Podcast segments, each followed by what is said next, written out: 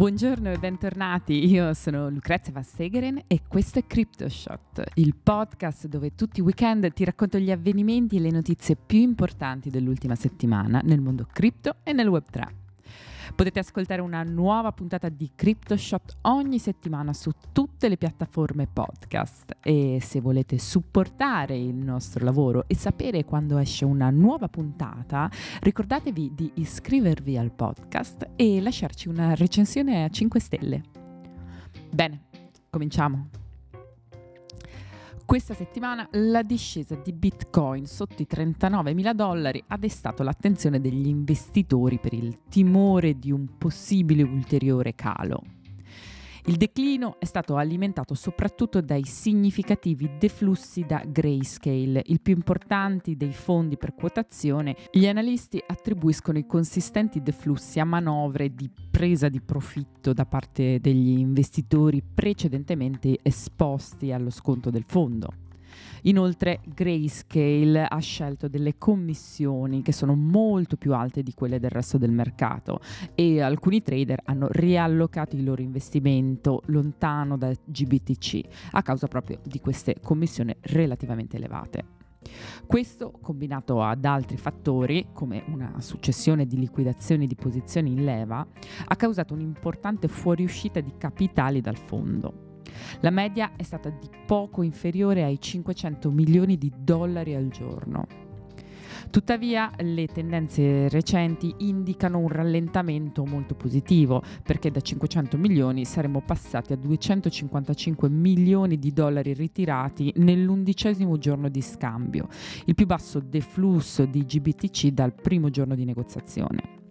Bitcoin ha ovviamente risposto positivamente al calo degli outflow da Grayscale, chiudendo la settimana dei mercati tradizionali con il prezzo che è tornato a ridosso dei 42 mila dollari e questo miglioramento, seppur lieve, ha influenzato positivamente anche altre criptovalute.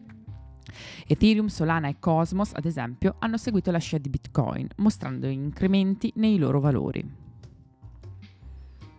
Andiamo avanti con un'ottima notizia sul fronte adoption, perché una nuova analisi condotta da Crypto.com rivela che alla fine del 2023 i possessori di criptovalute hanno superato i 580 milioni.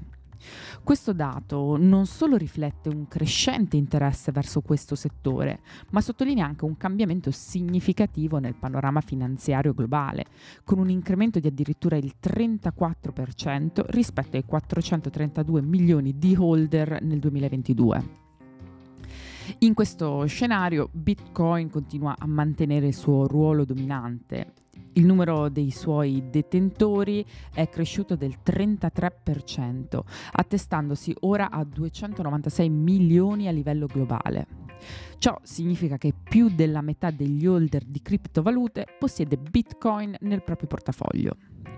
Tuttavia, Ethereum non è da meno. La sua crescita in termini di adozione ha superato quella di Bitcoin con un incremento del 39%. Oggi i possessori di Ethereum ammontano a 124 milioni, attratti probabilmente dalla solidità e dalle innovazioni dell'ecosistema, come ad esempio il liquid staking introdotto con il passaggio al meccanismo di consenso proof of stake. Anche il numero di wallet contenenti ETH ha visto un'espansione significativa, con un aumento del 33,7% nel 2023. La spinta significativa verso l'adozione di criptovalute è stata influenzata da diversi fattori. La narrativa degli ETF ha giocato un ruolo fondamentale, così come il trend degli ordinals e l'interesse crescente del settore finanziario tradizionale per la tecnologia blockchain. Questi elementi hanno avuto effetti positivi sull'intero settore, inclusi gli altcoin, ci si aspetta che l'adozione delle criptovalute cresca non solo in termini numerici, ma anche in velocità.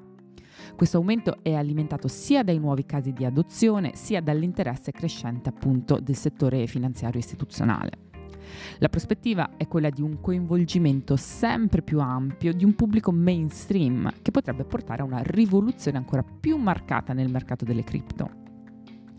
Il 2023 si è rivelato come un anno di svolta per il settore, con un numero di utenti in costante crescita e un interesse diffuso che abbraccia sia gli investitori individuali sia le istituzioni finanziarie.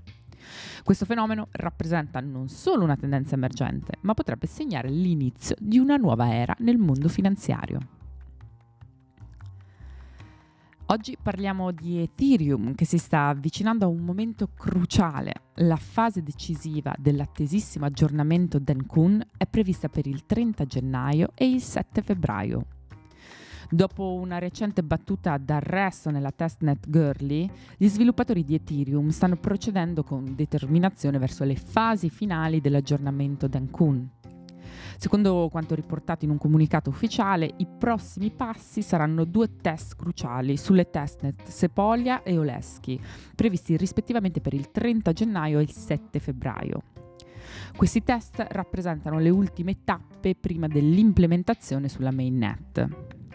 L'aggiornamento Denkun è di vitale importanza per il futuro di Ethereum perché introduce il concetto di proto-dunk sharding, finalizzato principalmente a ridurre il costo delle transazioni e migliorare la scalabilità della rete attraverso il processo di sharding, ossia la divisione della blockchain in più segmenti, detti shards. Nonostante alcuni inconvenienti emersi durante i test sulla testnet Girly, dovuti principalmente alla mancata partecipazione di un numero sufficiente di validatori, gli sviluppatori si apprestano a procedere con l'attivazione di Denkun su Sepolia. In caso di successo seguirà il test su Oleski. La data esatta per il lancio sulla mainnet non è ancora stata decisa, ma si prevede possa avvenire all'inizio di marzo. Questo aggiornamento rappresenta il passo più significativo per Ethereum dall'hard fork Chapella di aprile scorso. Denkun potrebbe fornire una risposta efficace alle prestazioni di altre blockchain di layer 1 come Solana, che grazie alle sue commissioni di transazioni estremamente basse compete con Ethereum in diversi ambiti del settore cripto, soprattutto inclusi i mercati degli NFT. L'aggiornamento Denkun si profila come un momento fondamentale nella roadmap di Ethereum, con il potenziale di trasformare radicalmente le capacità della rete in termini di costi di transazione e scalabilità.